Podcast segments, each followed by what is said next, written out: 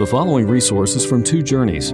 Two Journeys exists to help Christians make progress in the two journeys of the Christian life the internal journey of sanctification and the external journey of gospel advancement. We do this by exporting biblical teaching for the good of Christ's church and for the glory of God. Please visit twojourneys.org for more resources. Well, as we make our way through the Gospel of Mark, we've seen again and again the evidence for his greatness, his person as the Son of God, and the primary evidence given, if we'd been alive, we have it recorded in the pages of the Scripture, are his miracles of healing, the incredible healing power of Jesus Christ. He healed a leper with a touch, restoring his diseased and destroyed flesh instantly. He instantly and effortlessly healed a paralyzed man just with a word. And that man got up and walked, carried out his mat in full view of them all. Uh, he healed a man that was possessed by 6,000 demons with a word. They left that man and fled. He healed a blind man with a touch, with a small measure of his saliva. He healed a deaf man by putting his fingers in the man's ears and by breathing, saying Ephphatha. And instantly his capacity for hearing was restored. There was no disease he could not cure. At that point, there in Mark 7, they said he's done everything well. There was nothing he couldn't do. Every diseased human organ, Jesus understood and drove away the disease instantly, effectively, powerfully, with a word restoring health. And in, in, that word health, we're looking at the original purpose of the organ, of the, of the eyes to see, not to be blind, of the ears to hear and not to be deaf, of the legs that they would walk and not be paralyzed. The greatest organ of all, if we could use that word, is the inner self, captivated in the, in the words of this first and greatest commandment. The heart, soul, mind, strength, that inner self it's the greatest organ. And therefore, also, we would say the greatest disease of all is the inability of that organ to do what it was designed to do to love God. Sin is defined as lawlessness, violation of God's law. We have before us, as we've had for two weeks now, this is the third week, the first and greatest commandment. This text tells us what God demands of us. What he demands is to love him with all of our hearts, with all of our souls, with all of our minds, with all of our strength. And we don't. We don't. Jesus, the great physician of the human condition, has ultimately come to heal that disease as well. Luke 5, 31, 32. It is not the healthy who need a doctor, but the sick. I've not come to call the righteous, but sinners to repentance. This is the healing, the ultimate healing work Jesus came to do. But unlike those physical cures, this cure will not be instantaneous in this world. God has willed to heal us from our greatest disease gradually, to heal us from our failure to love Him, to heal us gradually over a lifetime. Now, if that healing has begun in you, if you are a Christian today, you already do love Christ. Though you have not seen him, you love him. And even though you do not see him now, you believe in him. 1 Peter 1 8. So that healing has begun. So you do love God and you do love Christ, but you also know you don't love him as you should. Not yet. And you want, you yearn for that healing to continue. And that's what this sermon is all about. Uh, back on April 15th, 2022, I began a long and for me arduous uh, journey, the journey of memorizing the book of Ezekiel. Probably the hardest book I've ever tried to memorize, and those who know me well and are close to me know that in many ways it eluded me. Don't ask how much it eluded me, but it did. It was hard work. Today, October 22nd, I complete that journey. I won't recite Ezekiel anymore after today.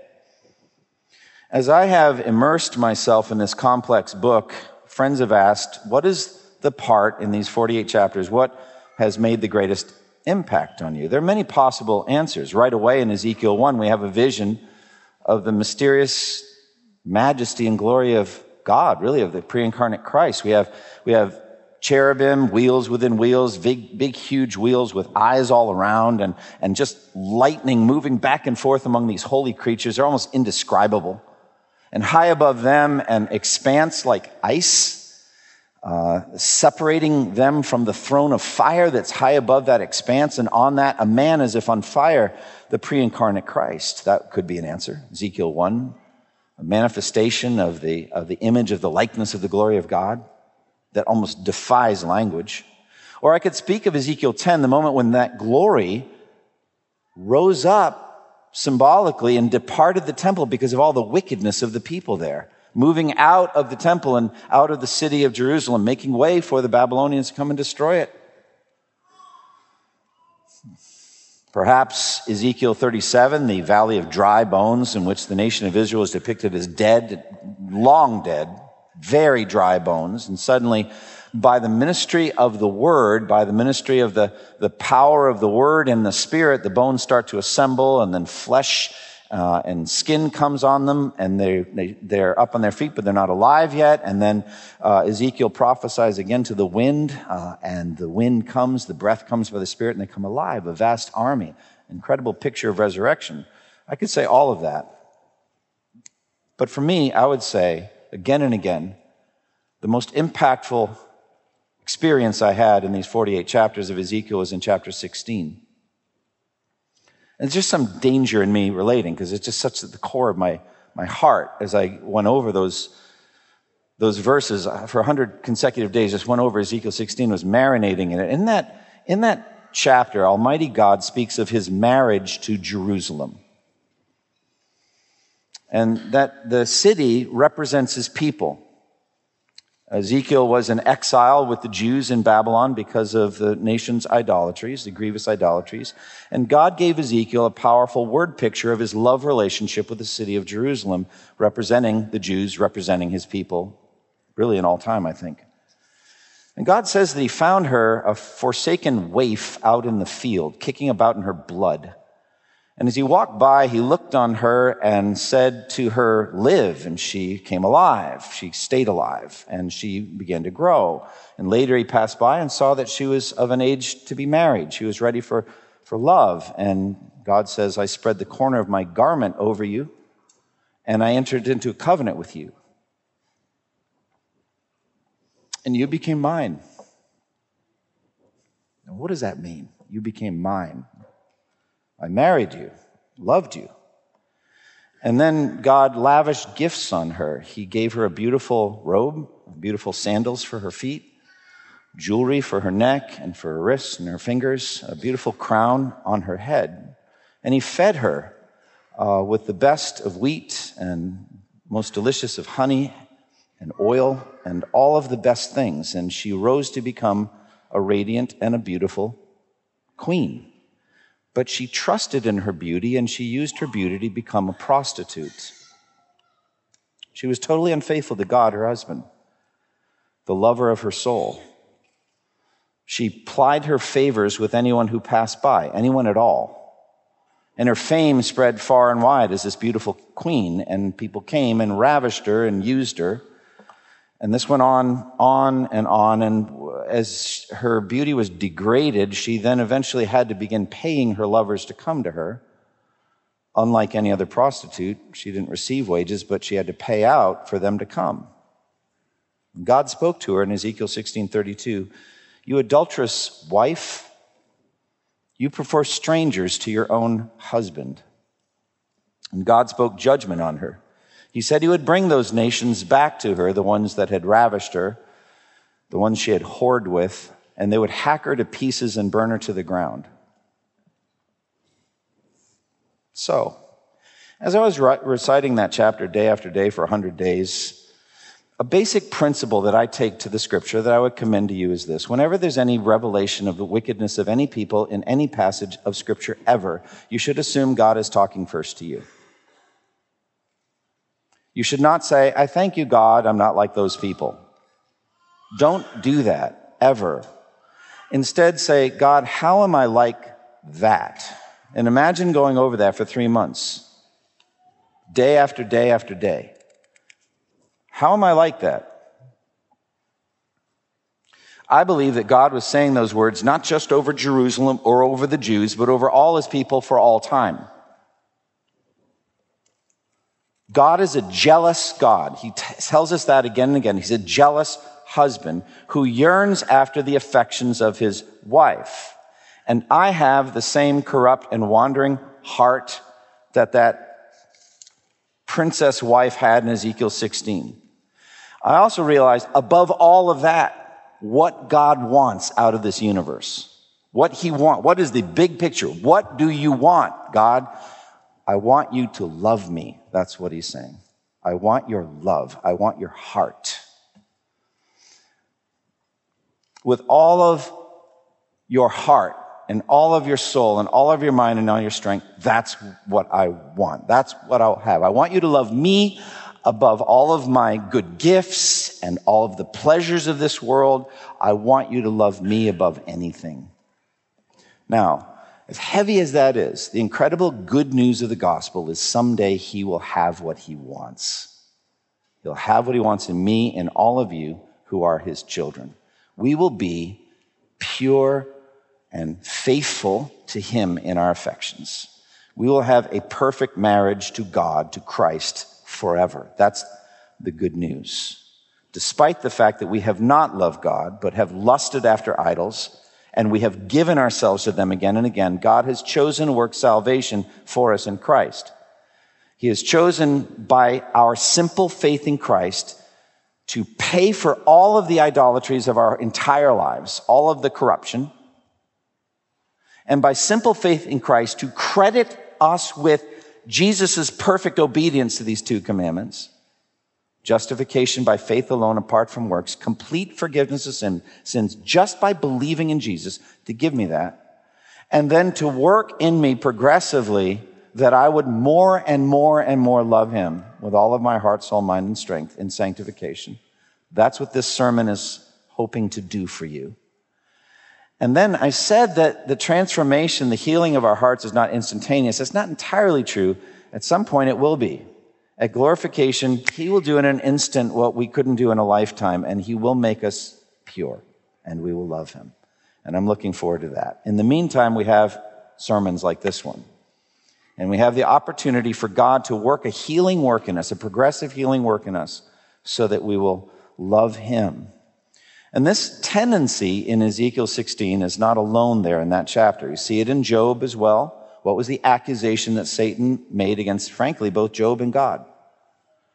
Does Job fear God for nothing? Haven't you put a hedge around him and all his possessions? Doesn't Job basically love you for his prosperity and his good gifts and not for you? If you take away all that, he'll curse you to, his, to your face. Isn't that the same message in, in uh, Hosea where he had to marry a prostitute, Gomer, representing God's relationship to unfaithful Israel? And at some point, Gomer, uh, sorry, Hosea had to buy Gomer's time and God said, that's what you, O faithless Israel, are like. I have to block you in with thorns so you have no other option but to come back to me, your husband. What is God saying there? Our hearts are consistently idolatrous. We're consistently going after and worshiping and serving the created thing rather than the creator who's forever praised. Romans 125. That's what we go after. Augustine put it this way in his confessions. He's saying to God, confessions are written to God. And this is what Augustine said He loves you too little, who loves any created thing along with you which he does not love for your sake. In other words, putting it in simpler terms, if we love any created thing more than we love God, we do not love God enough and we love that created thing too much. The problem is the Bible says this is what we do all the time. This is what the nature of idolatry is. Our hearts are prone to wander. Having been converted by the sovereign power of the Spirit into faith in Jesus Christ, into a genuine love for Him, or you're not converted, we then continually regress from that love assaulted by the world. We go after other things and we don't love him like we should. And we repent and we come back into a healthy relationship with him and then off we go again. This is the regular um, pattern. Our, our hearts wax and wane in and out of love for Christ. As that hymn that I cited uh, really just a moment ago, Come Thou Fount of Every Blessing, the, the, the hymn writer said, Prone to wander, Lord, I feel it. Prone to leave the God I love. Here's my heart, Lord. Take and seal it. Seal it for thy courts above. So the central doctrinal concept here, this sermon, is that God alone has the power through Jesus Christ to heal our wandering, loveless hearts. God alone has the power through Jesus Christ to heal our wandering and loveless hearts. Another hymn writer put it this way Spirit of God, descend upon my heart, wean it from earth, through all its pulses move. Stoop to my weakness, mighty as thou art, and make me love thee as I ought to love. Teach me to love thee as thine angels love, one holy passion filling all my frame, the kindling of the heaven descended dove, my heart an altar, and thy love the flame. Augustine, again in Confessions, put it this way Give what you command, then command whatever you will. God, if you would impart to me the thing you're commanding, then you can command me to do anything.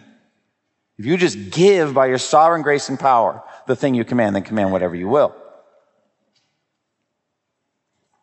In other words, God, if you would work in my heart the ability to love you as you're commanding here with all my heart, soul, mind, and strength, then you can command that. Give what you command. But I see that apart from your sovereign working in me, I cannot obey this command. I will not obey it.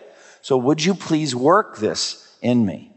God has the power to do it. There are numerous examples of God commanding something that can't be done and then giving supernatural power to his servant to do it. Certainly, commanding Peter to walk on water would be a good example of this. Clearest example for me is the Apostle John in the island of Patmos. His feet are there on that rocky island, that tiny island of exile off the coast of modern day Turkey. And in Revelation 4, it says, After this I looked, and there before me was a door standing open in heaven. And a voice I had first heard speaking to me like a trumpet said, Come up here, and I will show you what must take place after that. How are you going to obey that command? I mean, God, you could as easily command me to fly. Wait a minute, you are. Come up here. At once I was in the spirit, and there before me was a throne with someone seated on it. Wow. Do you not see the rhythm of that? Impossible command, power of the spirit, fulfillment. And so this sermon is not about some legalistic list of do's and don'ts. You do this and don't do that, you will have a love relationship with God. It is not that at all. It is, I see the command. I understand what you're asking. I can't do it. Would you please work this in me by your sovereign grace? That's what we're talking about. So also beautifully, Ezekiel 36, 26 and 27, where he says, I will give you a new heart and I will put a new spirit in you. I will remove from you your heart of stone and I'll give you a heart of flesh and I'll put my spirit in you and move you to follow my decrees and be careful to keep my laws, which Jesus says are summed up in these two commandments. I will take out that dead, unresponsive heart of yours and I will give you a living heart. And then by my spirit, I will move you to obey these two great commandments. Oh, God, do that. So these two great commandments are clear. Of all the commandments, Mark 12, which is the most important? Most important one answered Jesus is this Hear, O Israel, the Lord our God, the Lord is one. Love the Lord your God with all your heart, with all your soul, with all your mind, with all your strength. The second is this love your neighbors yourself. There is no commandment greater than these. When we're converted to faith in Jesus Christ, we receive the gift of the Holy Spirit along with that new nature. And the Holy Spirit works together with our new nature to fulfill the commands of God, to begin to fulfill those commands. And so we do love God. Well, what's the problem then? What's the problem? The problem is Romans 7. Are you familiar with that? You don't need to even know the words. You're living it every day. We know, Romans 7, 14 and following, we know the law is spiritual. So the two great commandments are spiritual, Paul says. But I am unspiritual, sold as a slave to sin. I do not understand what I do. For what I want to do, I do not do. And what I hate, I do. And if I do what I do not want to do, I agree that the law, love the Lord your God with all your heart, soul, mind, and strength, the law is good. As it is, it is no longer I myself who do it, but it is sin living in me. So Paul's speaking as a converted person. So it's, it's not me that does it. I have a new nature, but I still have this problem. For I know that nothing good dwells in me, that is in my flesh. For I have the desire to do what is good, but I cannot carry it out. For the good for what I do is not the good I want to do, but the evil I do not want to do, this is what I keep on doing. Now, if I do what I do not want to do, it is no longer I who do it, but it is sin living in me that does it. So that is the healing that we need. That's, that's the problem. The wretchedness that we need deliverance from, Jesus has come to give it to us. That is the healing that the physician of the soul must do. So the essence of our salvation is perfect righteousness, total conformity to the laws of God. And Jesus came to work that healing in us. Now, for me, I cannot do this heavy work today, this convicting work, this therapeutic work, without thinking again and again about our hope in heaven. And what is it going to be like when at last our hearts will do what they were designed by God to do? What will that be like? Heaven will be, as Jonathan Edwards said, a world of love. This is what he wrote. There in heaven, this infinite fountain of love, this eternal three in one, is set open without any obstacle to hinder access to it as it flows forever. There is this, glo- there this glorious God is manifested shines forth in full glory in beams of love. And there this glorious fountain forever flows forth in streams, yea, even in rivers of love and delight. And those rivers swell, as it were, to an ocean of love, in which the souls of the ransom may bathe with the sweetest enjoyment, and their hearts, as it were, be deluged in love. That's where you're heading. You're heading to an ocean of love, and you will be immersed in it, and that's what you will be and do forever.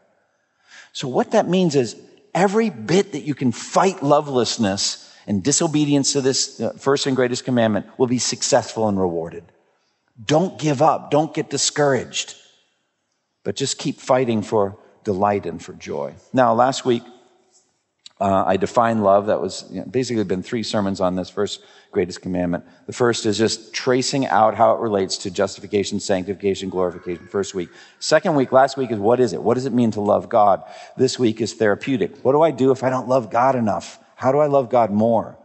It's a therapeutic sermon. So last week, uh, leaning on Edwards' treatise on religious affections, I said the soul has two great capacities. One is the ability to comprehend or understand something that it sets its attention to, to understand the world, spiritual and physical.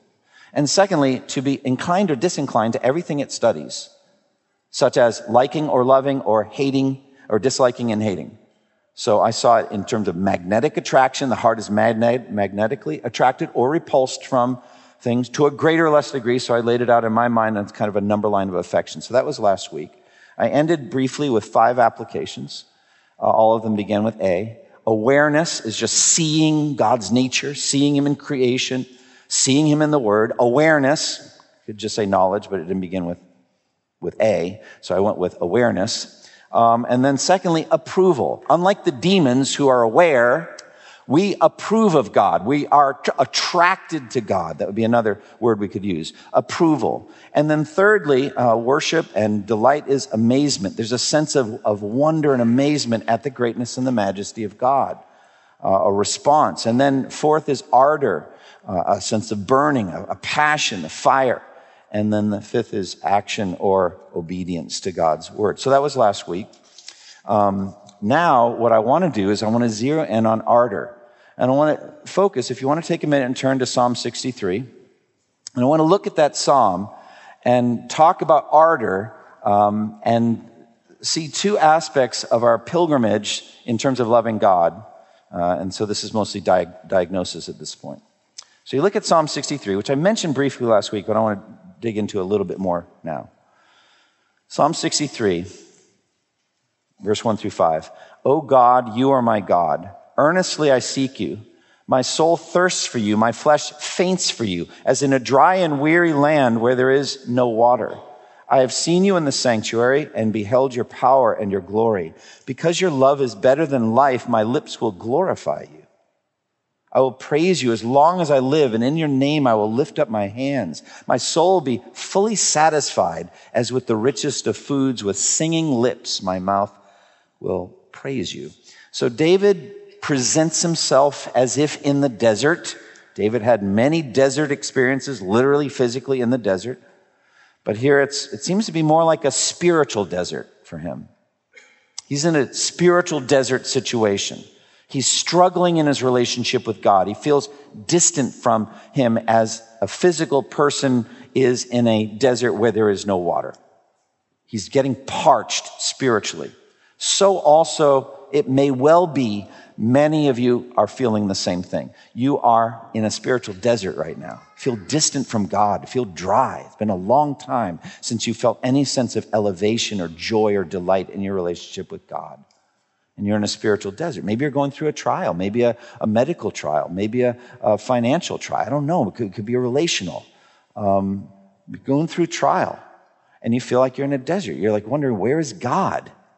And so we have the word fainting. There's a fainting in the, in the soul here. He says, my flesh faints for you as in a dry and weary land. You've got a faintness to your relationship with God. You feel dry. You feel distant. All right. But then you've got also in the same psalm a feasting aspect. Look at verse 5. He says, My soul will be satisfied as with fat and rich food. Some translations even use the word feast. It will feast on you. So when God draws near and pours his love into David's heart and gives him a sense of his glory and a sense of his greatness, he feels like he's feasting, like at a banquet. So, how is God both water in a desert and rich fare as in a feast? David says in verse 3 Because your love is better than life, my lips will glorify you.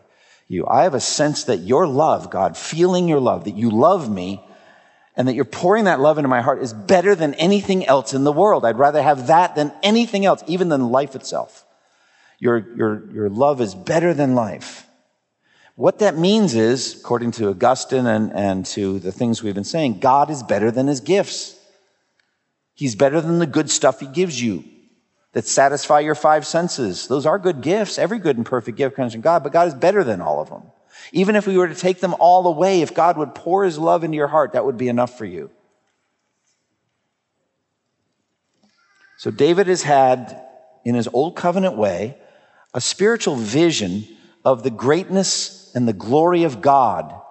Verse 2, he says, I've seen you in the sanctuary and beheld your power and your glory. So much of this is a spiritual vision to have a sense of the greatness of God. And so he said, I've seen that, and that is deeply satisfying to me. So then in Psalm 63, we have fainting to feasting. Then back to fainting again and feasting. You're going to be that way the rest of your life. And you're like, I just want you to know that's normal. That's what we're talking about here. And so when you feel faint and weak, go after him like in Psalm 63. Say, I yearn for you. I'm hungering and thirsting for you. I want you, O God. All right, so that's just a test case, Psalm 63. There are various versions of our heart disease. And I want to talk about uh, those different versions because you're going to be different of you are in different places as you struggle in your walk with the Lord. The fundamental issue I've been asserting this morning is idolatry.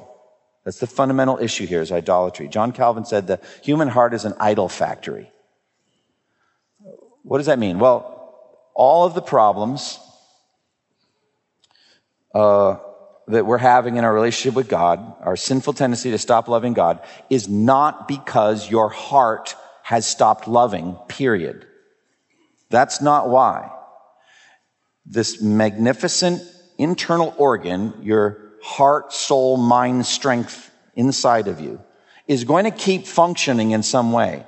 But if you're not loving God, you're going to be loving some created thing. You're going to go after some creature That's the essence of idolatry. When you love that created thing and not God as the giver of that created thing, that's idolatry.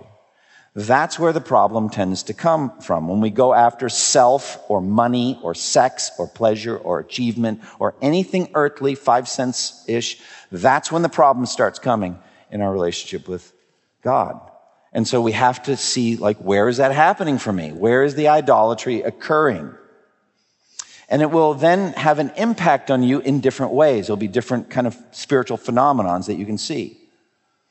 The first I want to mention uh, is drifting. Uh, you will drift in your relationship with God. This is uh, Hebrews 2.1. We must pay more careful attention, therefore, to what we have heard so that we do not drift away. So what is drifting? It's a gradual process whereby your heart is less and less in love with Christ. Your heart is less and less drawn after spiritual things. You're drifting. It's not immediate. It's not over across a weekend, but little by little by little through habits, bad habits, and the failure to do good habits, through that, you are in a much worse place now than you were spiritually, much worse place than you were a year ago. Little by little, we love Christ less, less and less. Sometimes it's imperceptible, but it's always because of the same thing. The next chapter, Hebrews 3, tells the reason why. Hebrews 3, 12 and 13, which says, See to it, brothers, that none of you has a sinful, unbelieving heart that turns away from the living God but encourage one another daily as long as it is called today, so that none of you may be hardened by sin's deceitfulness. So, putting all that together, the drifting happens when we are slowly hardened by sin's deceitfulness, resulting in a heart state that's turning away, gradually turning away from the living God. All right, well, what's the remedy? Hebrews 2 1 uh, and 4, through 4 says the remedy is we must pay more careful attention to what we have heard so that we do not drift away. So that's getting back into the word, uh, specifically the gospel. Pay more careful attention to Matthew or Mark or Luke or John. Pay more careful attention to who Jesus is. Pay more careful attention to Romans 1 through 8 the power, the gospel is the power of God for salvation. Look at how Romans 3 uh, diagnoses sin. Look at Romans 3, 21 through 26, which is the glowing heart of the gospel. How Jesus died under the wrath of God to take away his wrath and that we can tap into that only by faith. Justification by faith alone. Walk through that. Pay more careful attention to the doctrine of your salvation so that you do not drift away. So remedy one is draw close to God in the word. Pay more careful attention to what he's heard. Remedy two is the church. See to it, brothers, that none of you has a sinful, unbelieving heart that turns away from the living God. I'm not going to do any of those awkward things. Look to the left, look to the right, any of that. But we're surrounded by people. Without looking, you can use your peripheral vision and know that there are people near you. All right? You're surrounded by people. This is the benefit of a local church. This is what the local church is for. A good, healthy local church, we will notice changes that are happening in each other. We'll notice that people are behaving differently than they were three months, six months, nine months, a year ago. And we will see to it that we don't let that happen. This is what it means in our church covenant. We will watch over one another in brotherly love. We will go after people that are, that are, we haven't seen in a little while. I mean, tonight, God willing, you're going to have home fellowship. This would be a good chance for you to say, How are things with you?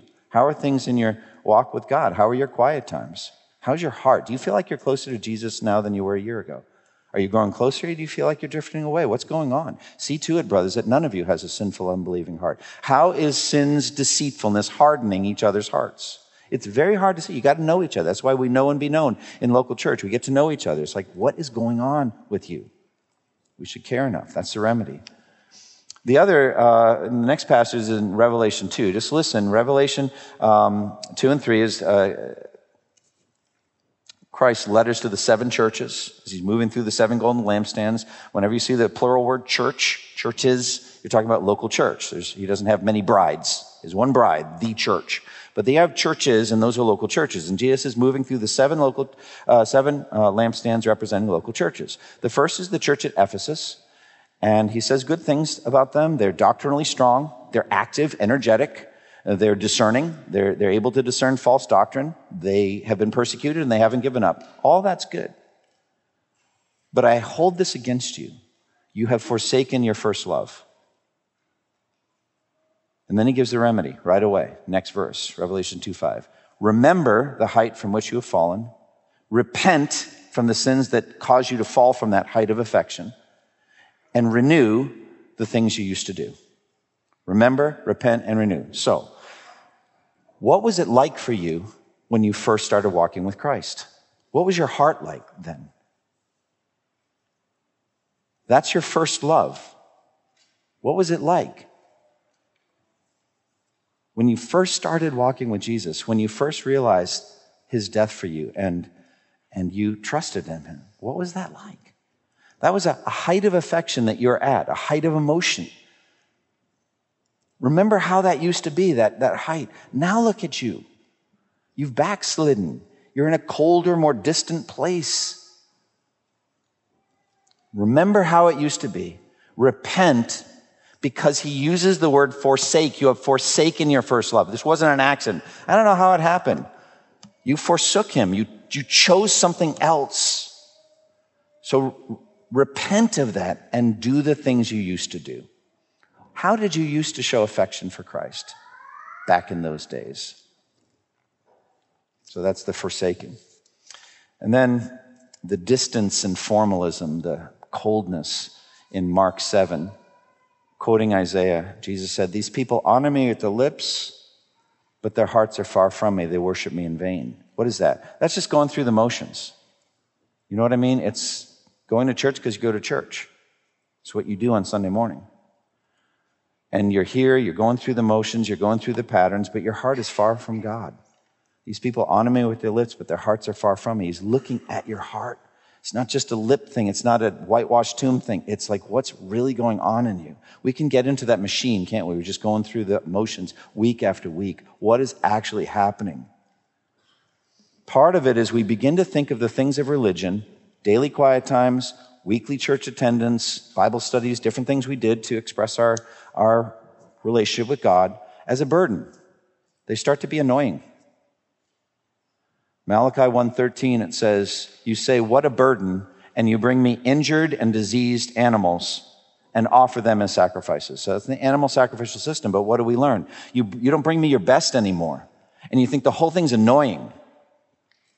So you start cutting corners in your quiet time, you start find a reason maybe not to go to church from time to time.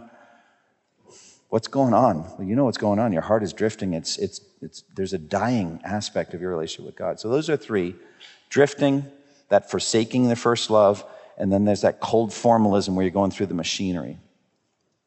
Finally, as we finish, I want to walk through probably the most clearly applicational passage you'll ever find on this topic. So turn to James chapter 4, and I'm just going to give you step by step on how to renew your heart affection for Christ. And again, keep in mind, this, you're going to see it in the verses themselves. This is not seven steps or 10 steps to a right heart. That's not what's going on here. It's a deeply spiritual process in which you understand only Christ can heal your heart and give you love. So let's walk through it. James 4, 4 through 10. Begins right away with the statement, you adulterous people. So it's that image from Ezekiel 16. We're spiritually adulterous if we're going after the world, going after the things of the world. All right, he says, You adulterous people, don't you know that friendship with the world is hatred toward God? Anyone chooses to be a friend of the world becomes an enemy of God. Or do you think that the scripture says without reason that the spirit that he caused to live in, in us envies intensely? But he gives us more grace. That is why scripture says God opposes the proud but gives grace to the humble. Submit yourselves then to God, resist the devil and he will flee from you. Come near to God, and he will come near to you. Wash your hands, you sinners, and purify your hearts, you double minded. Grieve, mourn, and wail. Change your laughter to mourning and your joy to gloom. Humble yourselves before the Lord, and he will lift you up. So let's just walk through these as we finish. Step one admit that love for the world is the reason why you've stopped loving Christ ardently. Something in the world has captivated you instead of Jesus. Admit that. Step two, Understand God's burning jealousy over your wandering heart. God is a jealous God. The spirit he caused to live in you envies intensely. He's jealous over it. He wants it. It is what he, he sent Jesus into the world to save uh, us so that we would love him with our hearts. That's what he's going after, is the heart. And he's jealous over it. Understand God's jealousy, Ezekiel 16. Step three, seek more grace for your hearts. He gives us more grace. If you're a Christian, you have already received saving grace, but you need more grace. The language here is very clear. He gives us more grace. So you had grace for justification, but now you need more grace to stay in Christ. So seek, say, God, my drifting, wandering, hard heart needs more grace. Would you give me more grace? I really believe this is why Paul uses this formula in all his epistles. Grace to you at the beginning of the epistle, and may grace be with you as you leave the epistles. You're entering the grace zone in Paul's epistle and you're going to have grace with you as you leave the grace zone and you read it. You need more grace through the Word of God, especially. Step four, humble yourselves before God to seek that grace. This is humbling. It's humbling for me to tell you that the 48 chapters most, most impactful was Ezekiel 16. And it ends, 1663 ends with, you ought to be ashamed. It's like, well, I need shame like I need pain. I won't need it in heaven, but I need it. I need to be ashamed in the way that my heart is wandering and drifting and idolatrous. And it's powerful for me to feel that. So this is humbling. Humble yourself before God concerning this to seek that more grace. Step five, submit yourself fully to God. Submit yourself to, to Christ's kingship. Say, this has not just been an optional thing that I've gone after idols. Not any big deal. It's been rebellion. We've rebelled in our idolatry. So we should submit ourselves to God and to Christ. I have found, I don't know if you have, but I think you have, idols die hard. If your heart is wrapped up in some idol, it will not go easily. The only way you're going to kill it is if you submit to the kingship of Christ and grab the sword of the Spirit and go kill it. These idols die hard. Step six, resist the devil and he will flee from you. Now that's an image. How powerful is that? Say no to him. Tell him no with his temptations, his allurements. Resist him. Put on the armor of God, Ephesians 6, and stand in the day of testing and resist and, and send him to flight. He's not fleeing from you, he's fleeing from the Spirit of God in you, but he's going to flee from you. If you will resist the devil, he will flee from you. Step seven, draw near to God in humble faith.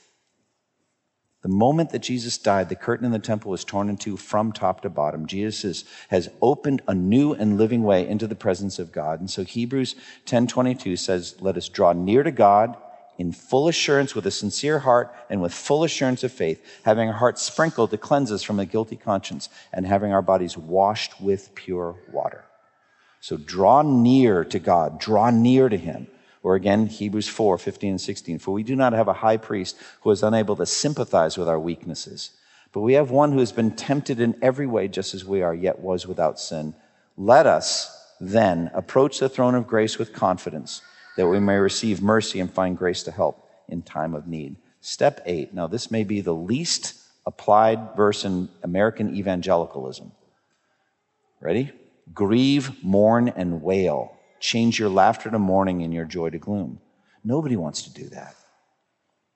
But you understand the moment you sin, the Holy Spirit is grieved by it. If you're not, you're out of step with the Spirit. Galatians says we should keep in step with the Spirit. If He's grieved over your idolatries, you should be grieved too. It should hurt you. It should make you sad. You should grieve over it. You can't repent without grief. And so there is a grief for sin. Step nine, humble yourself before the Lord. Again, he says it twice. So grieve and come back to God in humility. And then step 10, the good news. He will lift you up. What does that mean? He will lift you up into a healthy love relationship with Christ. He will restore you. He will fill your heart with joy and peace. That's the process. Close with me in prayer. Father, we thank you for the remedies that you give us in Scripture. We thank you that Jesus is the physician of the soul. We thank you that he looks at us honestly and tells us truthfully what we, what we really are, tells us what we have been, what we are, and what we will be. Lord, I pray that you would help my brothers and sisters here. Help us at home fellowship tonight ask real questions and have that kind of genuine fellowship that is so rich and powerful and needed. Help us, all of us to, who have been drifting, to get back into the Word in ways that we haven't been recently. Help us to find ways that idols have crept into our hearts. Help us to repent from them and turn away. And above all, Lord Jesus, present yourself to the soul as the lover of our souls, the one who shed his blood for us and who loves us in ways that no one else can. In your name we pray, Lord Jesus. Amen. Thank you for listening to this resource from twojourneys.org. Feel free to use and share this content to spread the knowledge of God and build his kingdom. Only we ask that you do so for non commercial purposes and in accordance with the copyright policy found at twojourneys.org. Two Journeys exists to help Christians make progress in the two journeys of the Christian life the internal journey of sanctification and the external journey of gospel advancement. We do this by exporting biblical teaching for the good of Christ's church and for the glory of God.